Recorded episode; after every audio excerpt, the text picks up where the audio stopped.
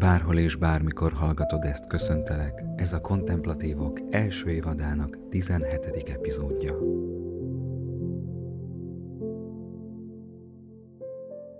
Ízítsuk be hát a fluxus kondenzátort, és kezdjük meg az időutazást, azokba a bizonyos képzeletbeli idősíkokba, az amelyekkel való túlzott foglalkozás, vagy egészségtelen foglalkozás, mondjuk így, megfoszt bennünket a legfontosabb és legmélyebb és legnagyobb erőforrásunktól, amely ugye nem más, mint a jelen pillanat.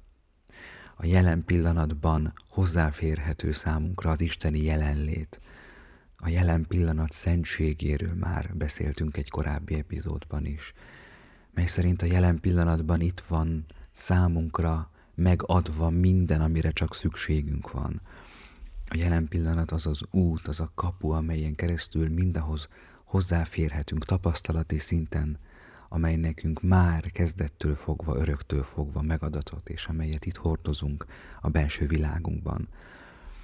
És most ismétlem azokról a akadályokról beszélnénk, amelyek megfoszthatnak minket ettől a belső erőforrástól, amelyek eh, megakadályozhatják azt, hogy tudatosan, egyre tudatosabban, egyre több minőségi időt töltsünk a jelen pillanatban. És ezek a bizonyos akadályok, ahogy már említettük, nem mások, mint azok a képzeletbeli idősíkok, amelyek bár csupán a képzeletünkben léteznek, mégis olykor nagyon-nagyon erősen jelen vannak bennünk. És nagyon nagy erővel képesek bizony arra, hogy kiszakítsanak bennünket a jelen pillanatból. És képesek lehetünk sajnos még arra is, hogy leéljünk egy egész életet egy alternatív időzónában ott a fejünkben. Leélhetünk egy egész életet a múltunkban, vagy a jövőnkben, ami inkább úgy kerülne lefordításra, hogy a jövőtől való félelemben, a jövőnek az aggodalmas elképzelésében vagy leélhetünk egy életet egyfajta alternatív realitásban, egy fantázia világban, amely nem a reális, valós itt és most. Ezért hát arra gondoltam, hogy jó lesz, hogyha ezekről az idősíkokról beszélünk, amelyek a fejünkben, a fantáziánkban, a gondolatainkban oly nagy erővel vannak jelen, és hogy megtanuljunk ezek az idősíkokhoz felvenni egy helyes hozzáállást – mert ahogy majd el fogom mondani részletesen, természetesen nem arról van szó, hogy ezekre az idősíkokra nem lenne szabad soha gondolnunk. hogy a múltra, a jövőre soha ne gondoljunk. Vagy hogy a fantáziánk, ami által elképzelünk valamit a jelenben, ami, ami nincs reálisan, hogy az önmagában baj lenne, hogy az ember fantáziál. Vagy olyan gondolataink vannak, amelyek, amelyek csupán fikciók, amelyek nem valósak, de attól még ez nem biztos, hogy önmagában baj. Hisz, hát vannak nagyszerű írók, költők, forgatókönyvírók, stb. filmrendezők, akik nyilván elképzelnek egy, egy alternatív realitást a fantáziájuk segítségével. És az nem biztos, hogy rossz, sőt, az lehet egy nagyszerű eszköz ahhoz, hogy azokon az elképzelt szimbólumokon keresztül mégiscsak közelebb kerüljünk a realitáshoz, a valósághoz, a, a reális itthez és mosthoz. Tehát természetesen nem arról van szó, hogy ezek a képzeletbeli idősíkok bennünk egészen rosszak lennének. És az lenne a megoldás, hogy mind a hármat felejtsük el, mind a múltunkat, a nosztalgiát, az emlékezést, a történetmesélést, mindent törüljünk ki. A jövővel se foglalkozzunk, soha ne gondolkodjunk egy, egy, egy, egy percnél előrébb, hanem mindig csak az orrunk elé nézzünk, és soha ne képzeljünk el a fantáziánkban valamit, amit szeretnénk. Soha ne jelenjenek meg a fantáziánkban képek, szimbólumok.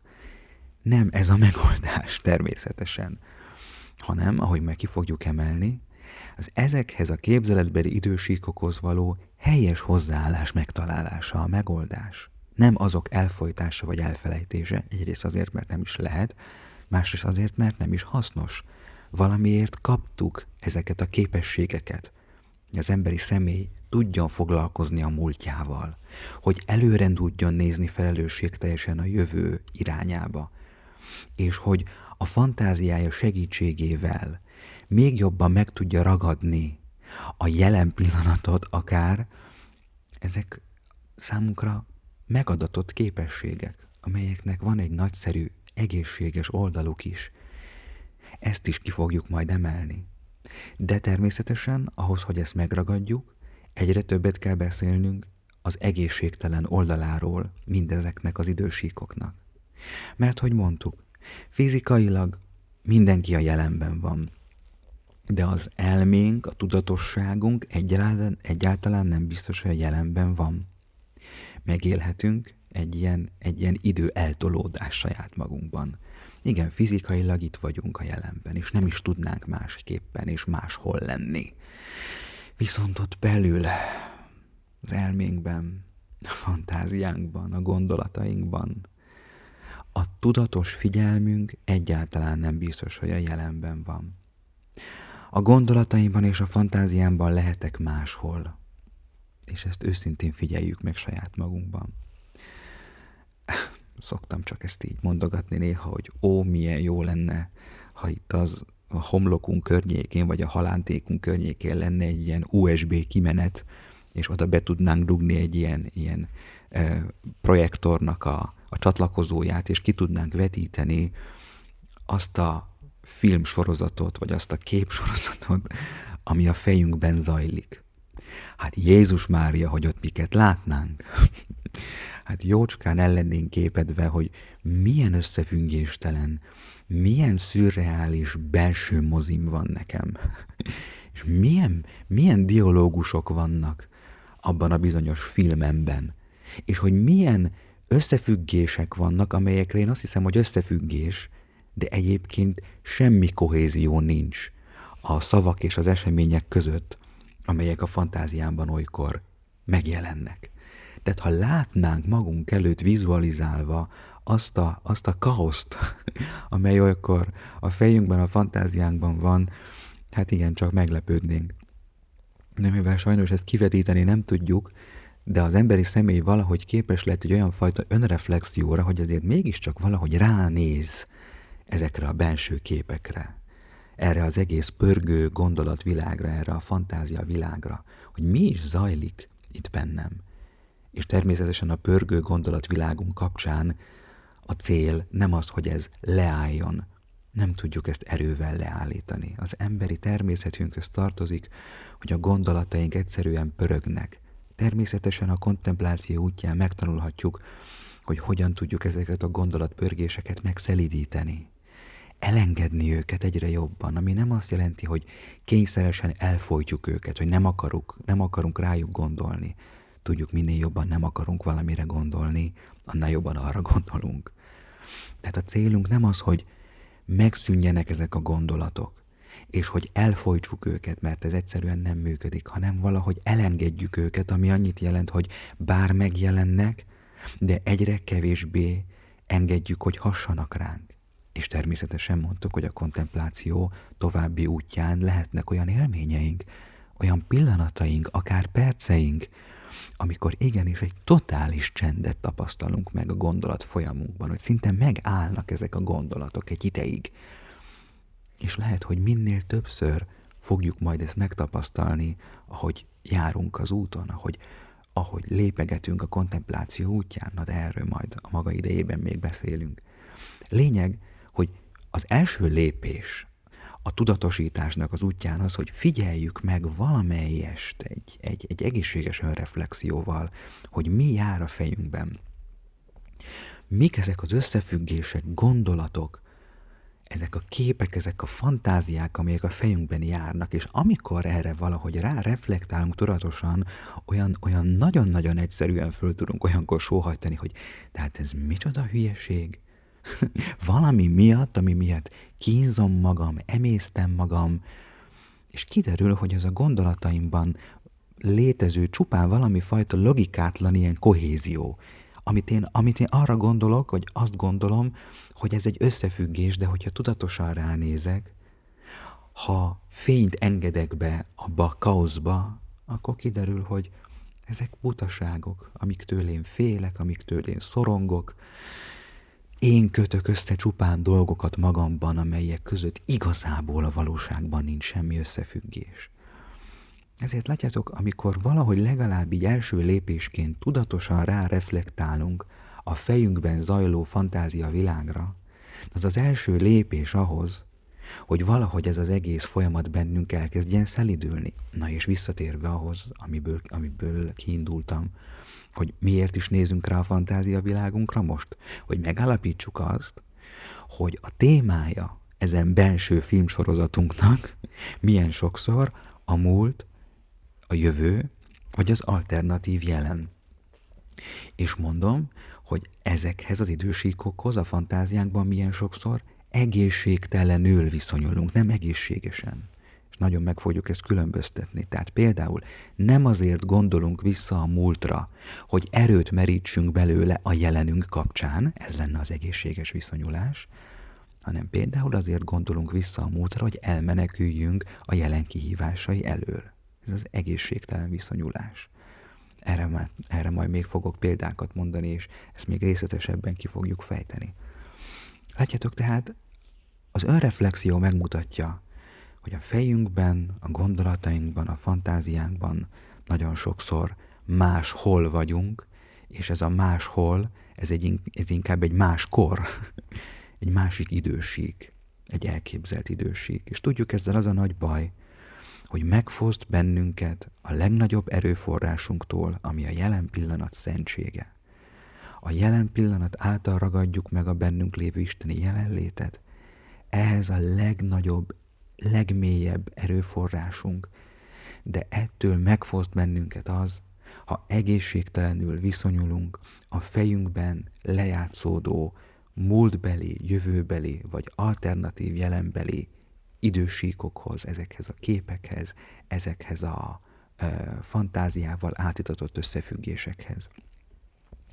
És hát ez az a három idősík, ahol élhetünk, a múlt, a jövő és az alternatív jelen.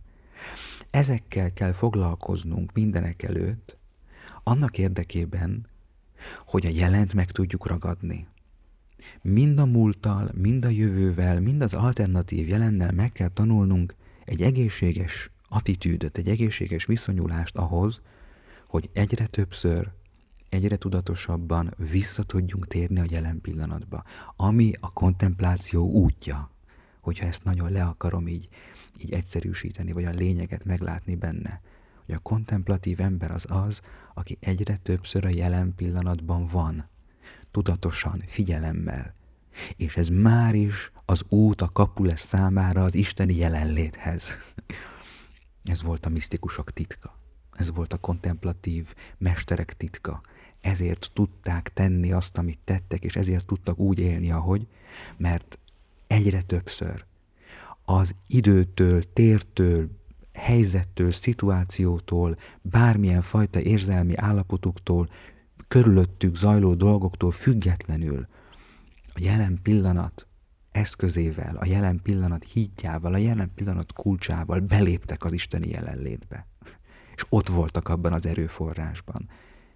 És azt tudatosan fel tudták használni. Természetesen ez számukra is egy épp olyan nehéz út volt, mint ahogy ez nehéz nekünk is.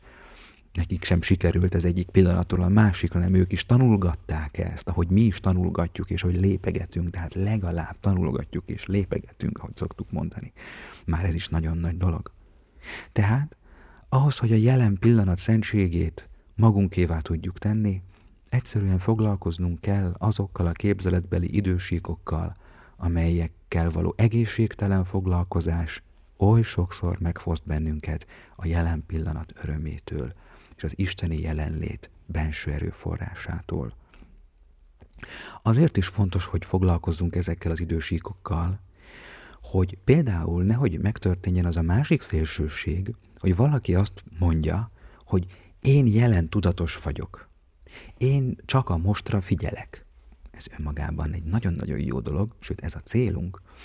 De kiderülhet, hogy valakiben ez igazából a múltbeli nehézségeknek, múltbeli rossz emlékeknek, sebzettségeknek az elfolytása. Vigyázzunk, a jelentudatosság nem jelenthet elfolytást.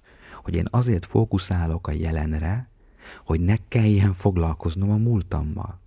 Vagy ne kelljen előre néznem sose a jövőbe egy ilyen felelősségteljes előretekintéssel. Tehát a jelentudatosság az nem elmenekülés a múlt emlékei és a jövő kihívásai elől, hanem a jelen pillanat pontosan az a, az a térés, az az idő, az a szent térés, az a szent idő, amelyben egészségesen foglalkozunk a múltunkkal, és egészségesen nézünk előre a jövő felé. Tehát a jelen tudatosság, mint olyan, hogyha ez valakiben megjelenik, akkor nagyon fontos, hogy nehogy egy menekülési útvonal legyen múlt és jövő kihívásai kapcsán. Ezért fontos ezekről a témákról beszélni. Tehát a múlthoz és a jövőnkhöz való viszonyulásban találunk egy egészséges és egy egészségtelen attitűdöt. Megpróbáljuk most megragadni, hogy mi ezeknek az idősíkoknak az egészséges oldala, az attitűdünknek az egészséges oldala, és mi az az egészségtelen oldala, amit érdemes magunkban megtisztítani, amiből érdemes eh, gyógyulgatni. Kezdjük hát a múlttal. Talán ez a leg, legevidensebb dolog most, hogy hát hol kezdjük? Hát azzal, ami már megtörtént. Kezdjük a múlttal.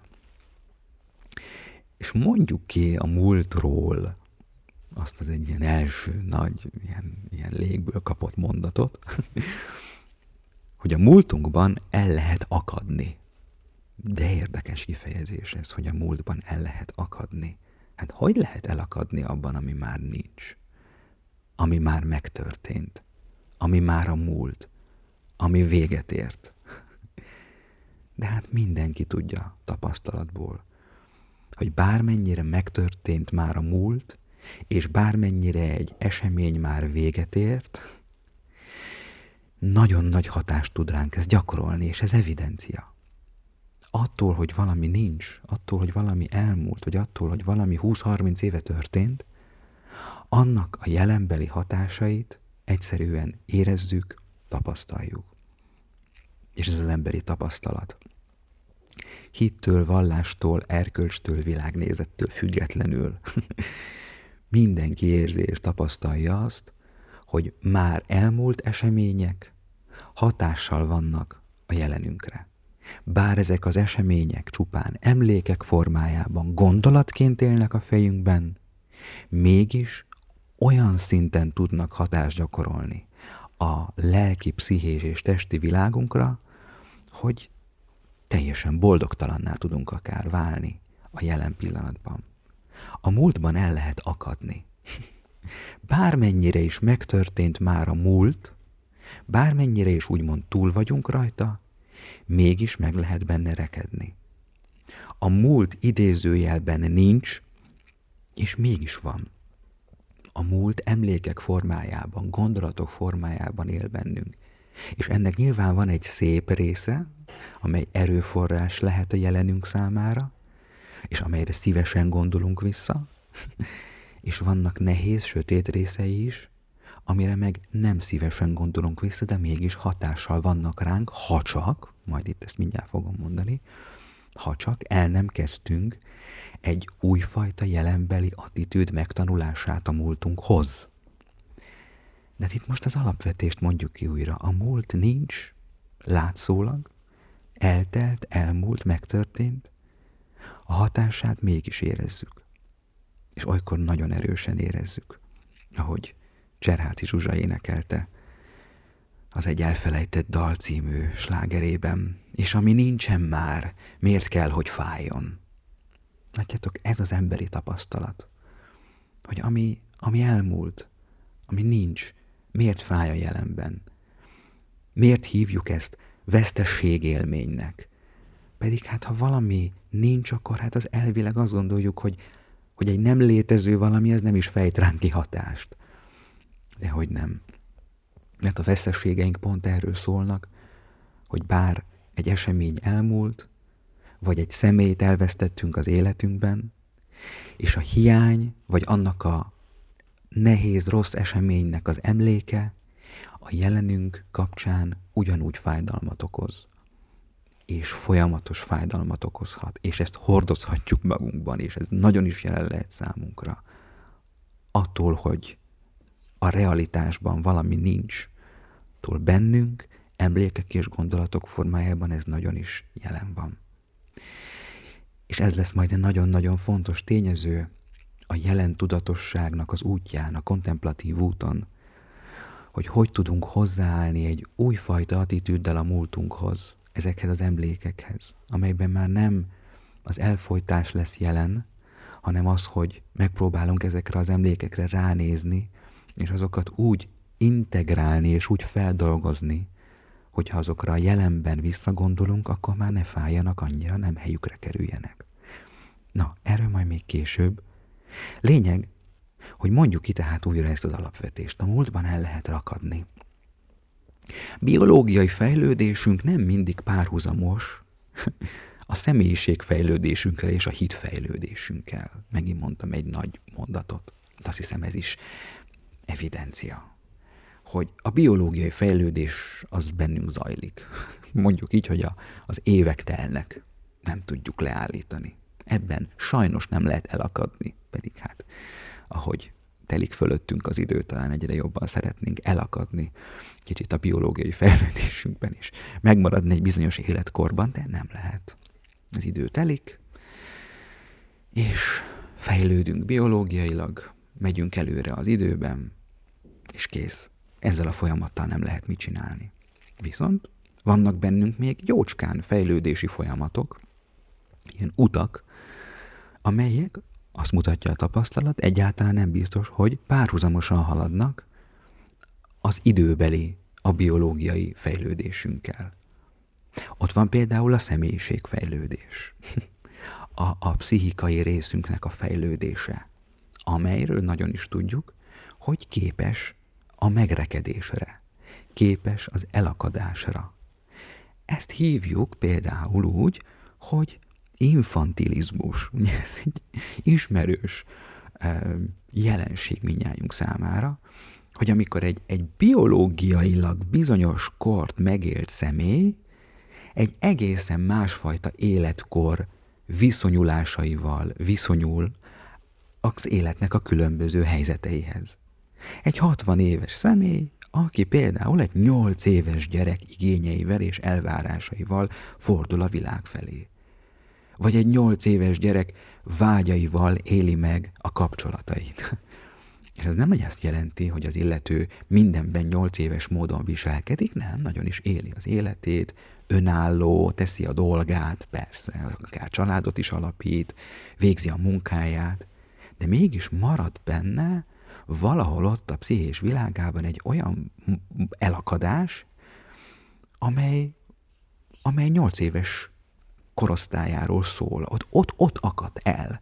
Valamiért az érzelmi személyiségfejlődésében nyolc éves koránál valamiért elakadt. Valami ott történt vele. És ott annál a pontnál valami benne nem ment tovább. Sok minden az életében tovább ment, más síkokon, más fejlődési útvonalakon, viszont valami benne egy bizonyos életkornál leakadt és elakadt. Például egy nyolc éves korban. És akkor az infantilis ember tudjuk olyan, hogy egy, egy, egy kisgyerek igényeivel és elvárásaival fordul a világ felé, és éli meg a kapcsolatait. Azt hiszem, hogy ez is egy, egy evidencia, hogy ilyen van. Tudja, erről tudunk. Sőt, a hitfejlődésnek a tényét is behozhatjuk ide. Ugye a személyiségfejlődés mellett a hitfejlődésünk, az Istennel való kapcsolatunk fejlődése, ugye ez is egy tényező, és hát akik, akik a kereszténységben kicsit jobban benne vagyunk, és, és hát látjuk keresztényeknek az életét, olykor nagyon fájdalmasan felmerülhet bennünk az a gondolat, hogy hogy lehet az, hogy egy, egy felnőtt embernek még mindig ilyen kis hittanos istenképe és ima élete van. És hát tudjuk, hogy ilyen is van. Akár egy idős személy, istenképe, még mindig a felhőkön ülő, hosszú szakáló télapó gyakorlatilag, az öreg bácsi, aki jó kedvében jó dolgokat ad, rossz kedvében pedig, pedig büntet, és akit könnyen föl lehet húzni, és akinek meg kell felelni. Nem mondom például azt, hogy egy, egy kisgyereknél, egy valamilyen kiró kisgyereknél ez a, ez a mesés, felhőkön ülő szakállas bácsi, mint, az, mint istenkép, hogy ez egy, ez egy gyereknek az istenképi fejlődésében, egy bizonyos életkorban ne lenne normális. Hogy ő még ezt így rajzolja le. Hogy ő még ezt így képzeli el. Hogy a mesék világa még hat az ő Isten képére. Természetesen, hogy ez egy bizonyos életkorban hogy ne lenne jelen, és ez egy bizonyos életkorban teljesen egészséges és normális, de hogyha ott minden rendben halad előre a fejlődés útján, akkor a gyermek majd ezt szépen kinövi. Az Isten képe majd szépen fejlődik, tisztul. Egy bizonyos életkorban normális ez, aztán pedig ő egyre jobban, egyre tisztábban képzeli majd el azt az Istent, akiről ugye tudjuk, majd egyre jobban megfelel annak a kinyilatkoztatásnak, amit kaptunk. De hogy kezdetben a gyermek a maga mesés fantázia világával itatja át az Isten képét, az még talán nem baj, a baj akkor kezdődik, amikor ez egy felnőtt ember teszi meg, vagy akár egy sok-sok évet leélt, keresztény gyakorlatban, vallás gyakorlatban sok-sok évet eltöltött személy még mindig télapóként gondol az Istenre, még mindig a felhőkön ülő bácsiként gondol rá. És az ima élete is ehhez hasonlít. Hát mi az ő ima élete? reggel és este el kell recitálni a verses imát. Hm. És étkezés előtt és után mindenképpen el kell mondani azt a bizonyos verses imát. És mondom, ez egy kisgyermeknek az életében, hogy őt így, így, így, így nevelik rá az imára, hogy verses imákat tanítunk neki, hogy azt mondja el reggel és este, vagy hogy étkezés előtt és után megfogalmazzuk a hálánkat valamilyen fajta kis versike segítségével, ezzel semmi probléma nincsen egy bizonyos életkorban. Ez a hitre való nevelésnek lehet egy nagyszerű egészséges szakasza, de hát utána nyilván abszurdum lenne azt mondani, hogy az Istennel való kapcsolatunk az csupán annyiból áll, hogy reggel és este elrecitálunk egy verses imát. Ugye milyen abszurdum lenne azt mondani, hogy egy, egy, egy házastársi kapcsolat, vagy két egymás szerető ember kapcsolata annyiból áll, egész álló nap, hogy reggel és este felolvasnak egymásnak egy verset. és ezen kívül, ezen túl semmi más nem történik közöttük a kommunikáció szintjén. Ez elég, elég butaság lenne ez, ugye, vagy elég abszurdum erre gondolni. De hát valaki ezt mégiscsak megélheti az Istennel való kapcsolatában hosszú-hosszú évtizedeken keresztül akár. Ez az az infantilis, hitfejlődési lemaradás, amikor egy idősebb vagy sok-sok évet megélt személy lelkében, pszichéjében, elméjében még mindig egy kis hittanos, kisgyermeki istenkép van jelen, és egy kisgyermeki módon gyakorolja az ima életet vagy a vallás gyakorlatot. Természetesen zárójelben már is hozzáteszem azt, hogy ezért nem mindig ő a felelős.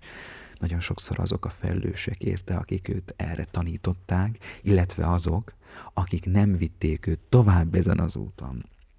Akik soha nem mondták neki azt, hogy lehetne fejlődni, hogy van előre, hogy az Isten képünk fejlődhet és tisztulhat, hogy az ima életünkben még óriási szakaszok vannak. Még az is lehet, hogy szegény folyamatos megerősítést kapott egész életében, hogy ez így van jól.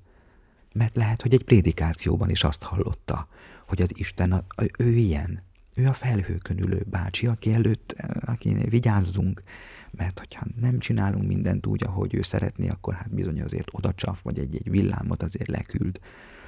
És hát azért mondjuk el reggel este azt az imát, na, mert azért mégiscsak. És lehet, mondom, az illető úgy gondolta, hogy ez így van jól, mert ebben kapott megerősítést. Ezt azért mondom, hogy nyilván ne az egész felelősséget tegyem az ő vállára, hanem nagyon sokszor a felelősség azokban is van, akik erre őt tanították, vagy akik soha nem segítették őt a fejlődésnek az útján. Látjátok, tehát ezekről a témákról azért beszélünk, hogy, hogy tetten érjük ezeket a, ezeket a nehézségeket. és, és aki ezt tetten éri saját magában, az egyre reflektívebb legyen erre, hogy aha, bennem van valami elakadás. És amikor valaki erre egyébként rádöbben, hogy én a múltamban valamilyen pontnál úgy tűnik, hogy megakadtam. Szóval nem azt jelenti, hogy az egész életem el van akadva, nyilván sajnos ilyen is van, de lehet kisebb dolgokban, vagy, vagy nagy jelentőségű dolgokban akár, de olyan, olyan elrejtve, hogy nagyon valahol a mélyen érezzük azt, hogy valami el van akadva, valami el van bennem dugulva, valami nem működik. Le vagyok valahol maradva, le vagyok valahol fagyva, valahol görcsben vagyok. És igen, ennek a gyökere, ennek az egésznek a, a valósága valahol a múltamhoz kötődik. Bár a múltam elmúlt, bár a múltam már nincs, a gondolataimban viszont nagyon is jelen van. A pszichés világomban nagyon is jelen van. Miért ugye, amikor valakik egy ilyen, ilyen pszichológia ellenességet azzal szoktak kifejezni, hogy ne, ne vájkáljunk a múltunkba. Nem a múltunkban vájkálunk, abban nem lehet vájkálni. Az emlékeinkben dolgozunk egy kicsit, ott kutatunk és ásunk. A pszichés világunkban ásogatunk egy kicsit. Tehát a pszichológiai munka is a jelenről szól.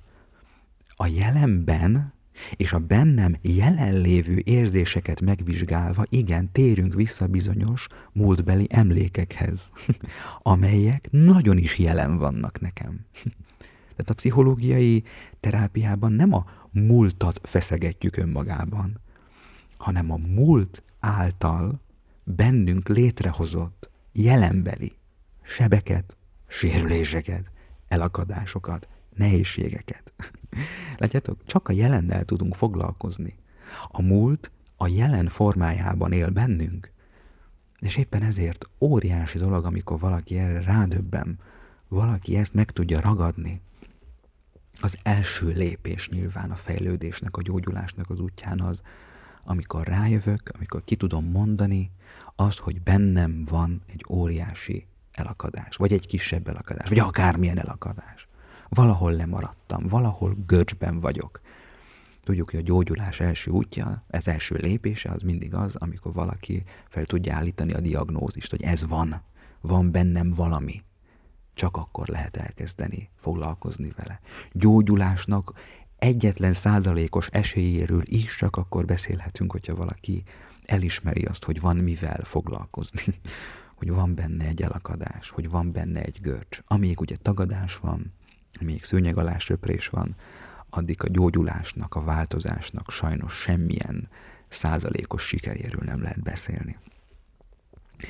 Nézzünk rá még néhány ilyen fajta múltbeli elakadásra, amely nagyon is jelen van bennünk. Például megint figyeljük meg ezt a fajta belső dialógusunkat.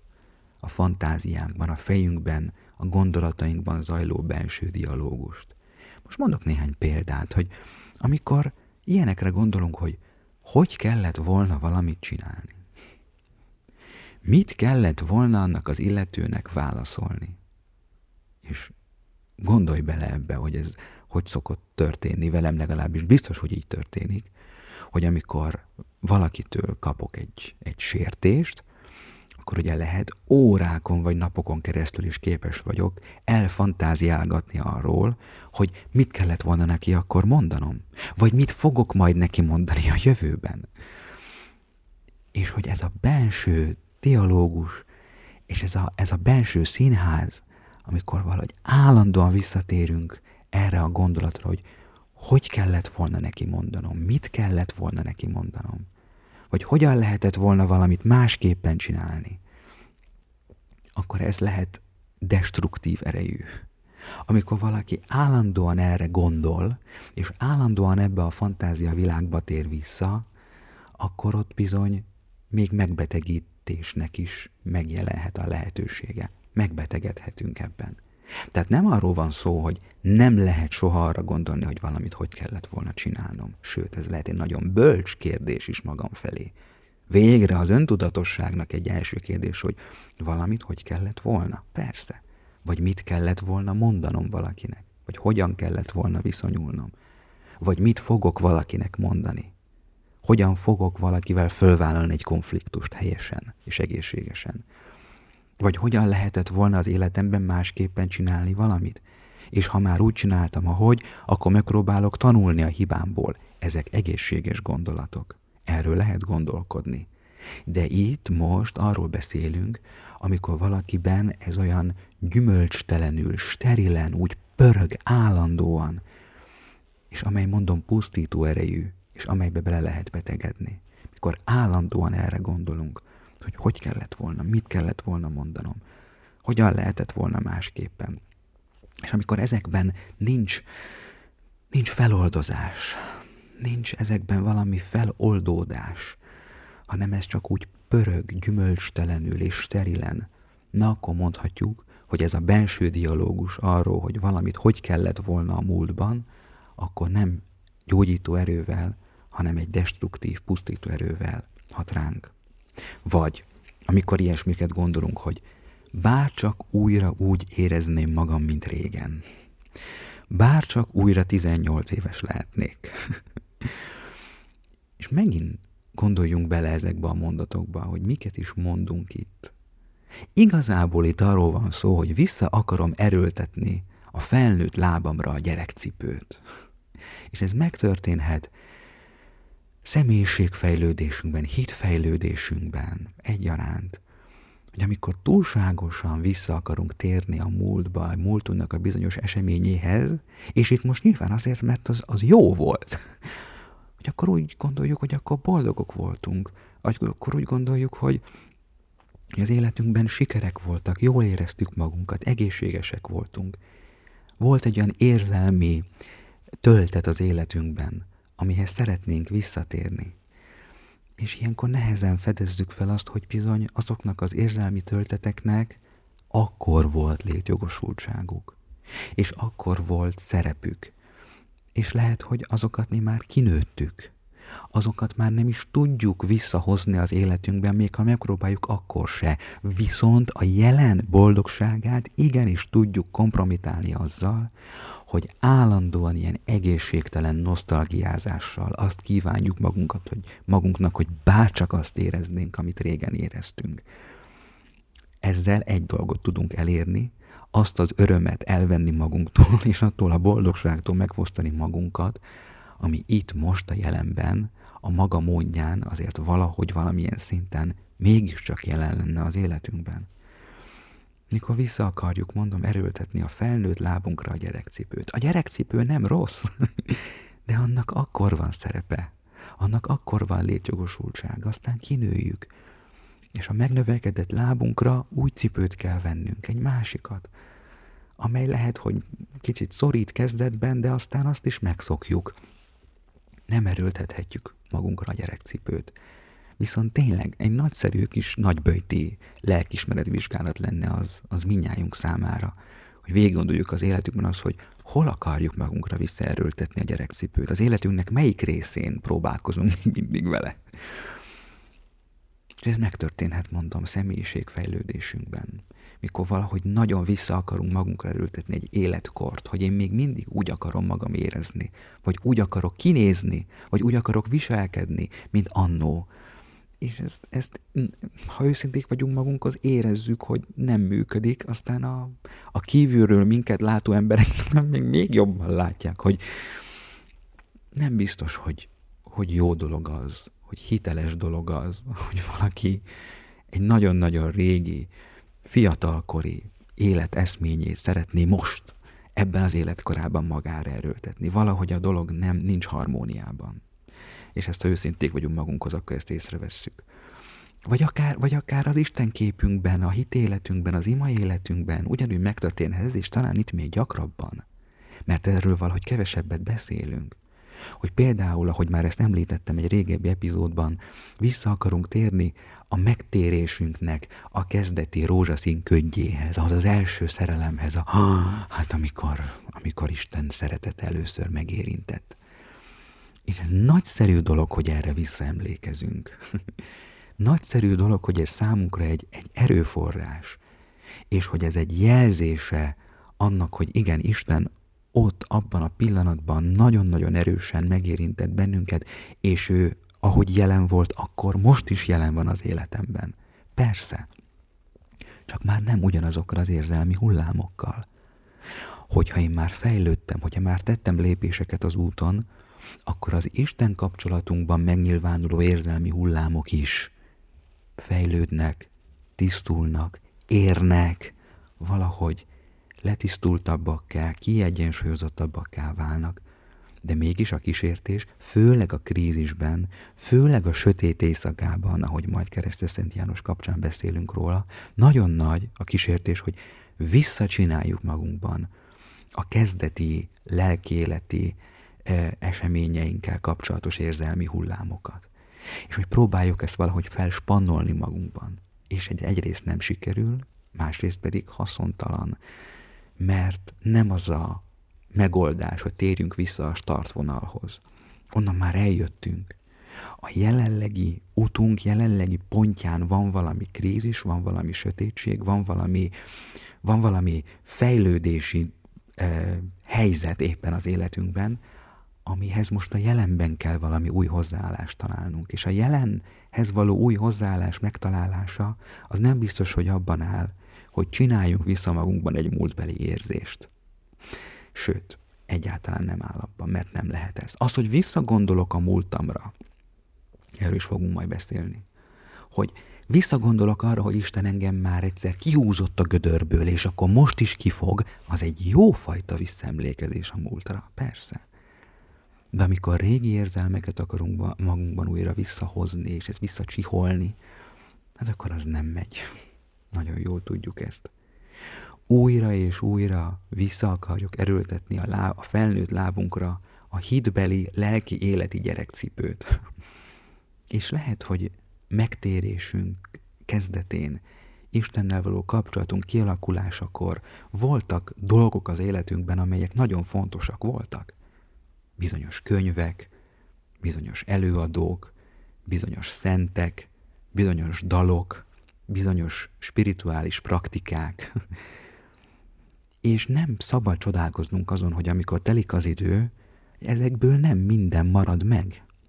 Hogy valamelyes mód, valamilyen módon ezek a tényezők a gyerekcipők voltak. Vagy ugye a biciklinken a két pótkerék, ami addig kell, ami meg nem tanulunk biciklizni. De sok keresztény úgy van ezzel, hogy nem meri elengedni ezeket a dolgokat, amelyek például a megtérésekor fontosak voltak. Mert én ezáltal találtam meg az Istent. Oké, okay, de lehet, hogy ennek akkor megvolt a létjogosultsága, és beteljesítette a küldetését. Az a dolog, az a könyv, az az esemény, az a praktika az életedben. És most már csak gátol. Igen ahogy a, a gyerekcipő felerőltetve a felnőtt lábamra is gátolná azt, hogy, hogy szépen egészségesen haladjak és járkáljak. Igen, előfordulhat ez is, hogy nem merünk elengedni a régi dolgokat, mert azt hiszük, hogy hűtlenekké válunk, hálátlanokká válunk. Pedig lehet, hogyha őszinték vagyunk magunkhoz, és ott lehallgatunk valahogy ott a lelkünknek a mélyben, nagyon is érezzük, hogy ott a, az isteni szó mondhatjuk így, hogy a léleknek a sugallata azt mondja, hogy engedd már el végre, légy szíves azokat a dolgokat, mert kinőtted, az már gyerekcipő, az a biciklen a pótkerék, az már nem kell, az akkor kellett. És nem leszel hűtlen, nem leszel hálátlan, hogyha azokat elengeded. Találd meg a jelenlegi fejlődési pontodhoz képest azokat az eszközöket, azokat a hidakat, azokat a csatornákat, azokat a forrásokat, amelyek téged most a jelenben táplálnak, amelyek számodra most életadóak. És nem kell olyan dolgokkal foglalkoznod, amelyek már nem életadók számodra. Csak attól félsz, hogyha elengeded őket, akkor hűtlenné válsz. Látjátok, nagyon jelen van ez a lelki életünk gyakorlatában, a múltba való beleragadás ilyen szempontból is. És hát mondhatjuk bizony, hogy a múlthoz való egészségtelen viszonyulást valahogy így lehetne összefoglalni, hogy amikor a jelen kihívásai elől menekülök vissza a múltba, valahogy ez így foglalható össze egy bizonyos módon.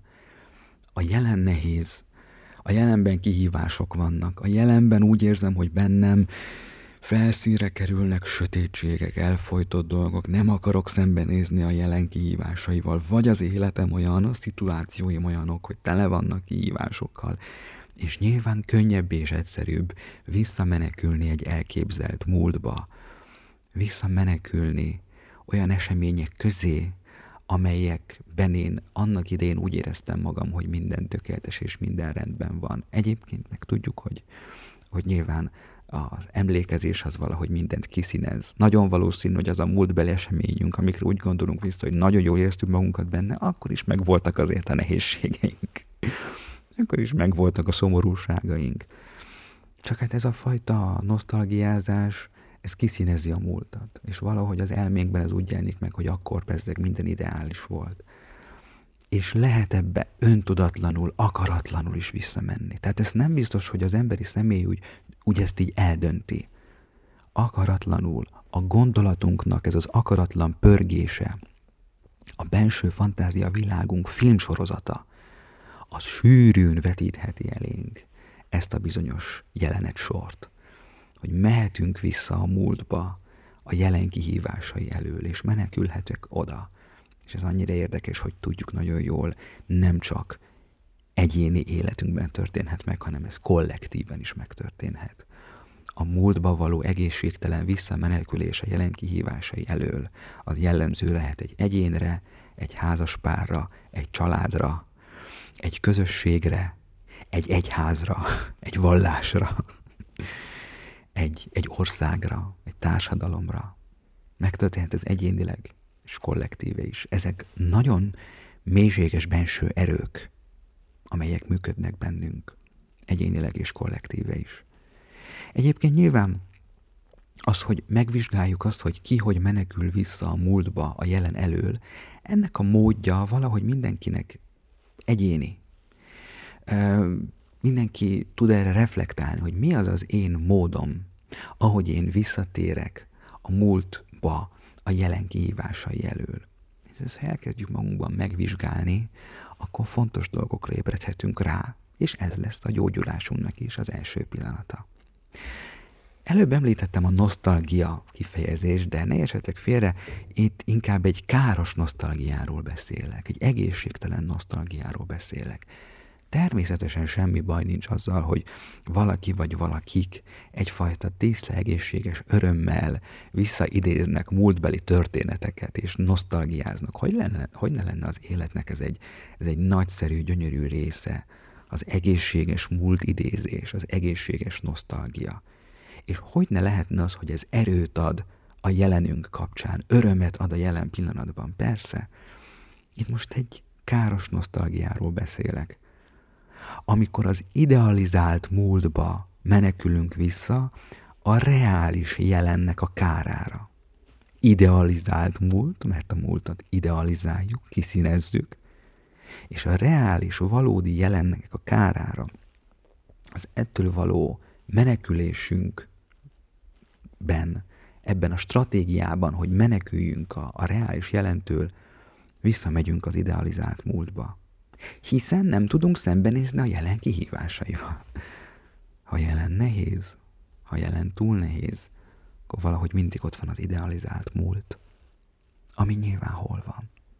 Csak a fantáziánkban, csak a fejünkben, sehol máshol. De mégis élhetünk ott, és élhetünk abból kiindulva. És élhetünk úgy most 2021-ben, minthogyha 1938 lenne. Lehet ilyet a fejünkben megélve így, de a fejünkben, ami megélésre kerül, az kivetülhet a cselekedeteink által, az életmódunk, életstílusunk, életfelfogásunk által. És ezek a diszonanciák jelen és múlt között, hogy valaki túlságosan, túl erősen, túlságosan mélyre menő ilyen menekülési stratégiával menekül vissza egy múltbeli idealizált e, idősíkba, hát azt már mondtuk, az nagyon könnyedén az illetőben megölheti a jelennek a boldogságát, az aktualitásnak a békéjét. Az, hogy most, most van. Most ez van. Most ez a pillanat van, és ez a dátum van, és ez van, ami most bennünket éppen körbevesz. Hogy tudunk ehhez most helyesen viszonyulni? És mondom persze, a múlt bölcsesség és a múlt tapasztalata, ehhez hozzásegíthet minket, hogy megtaláljuk a helyes hozzáállást a jelenhez.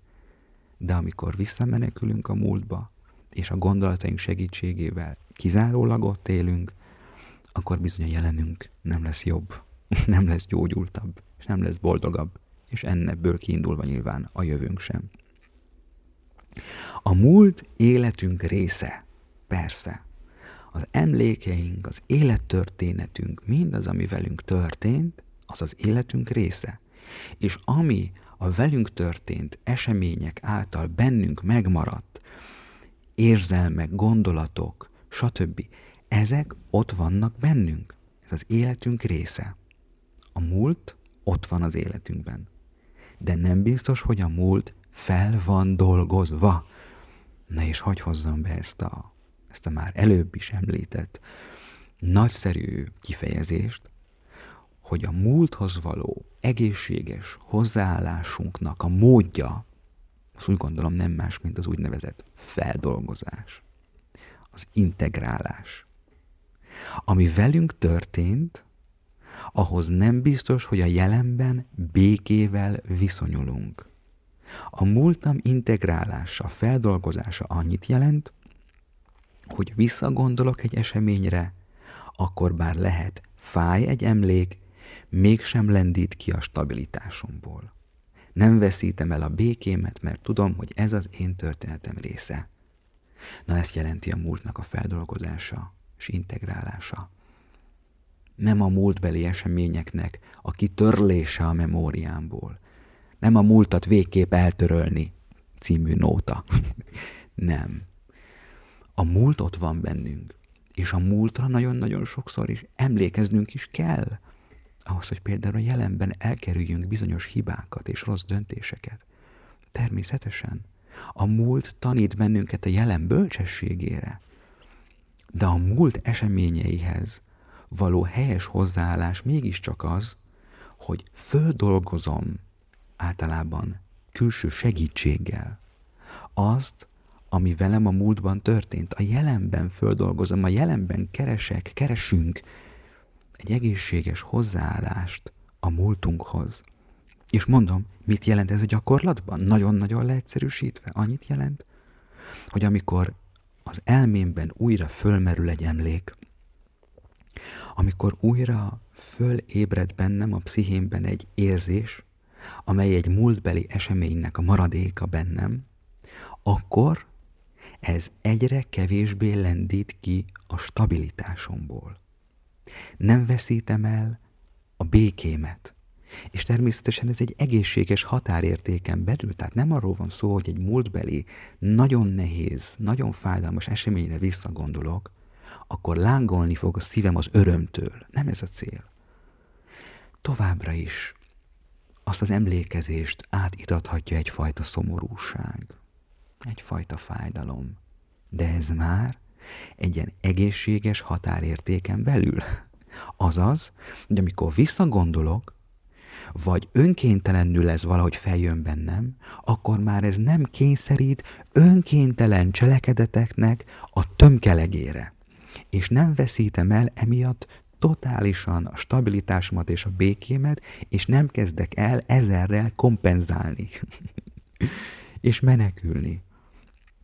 És játszmákat játszani.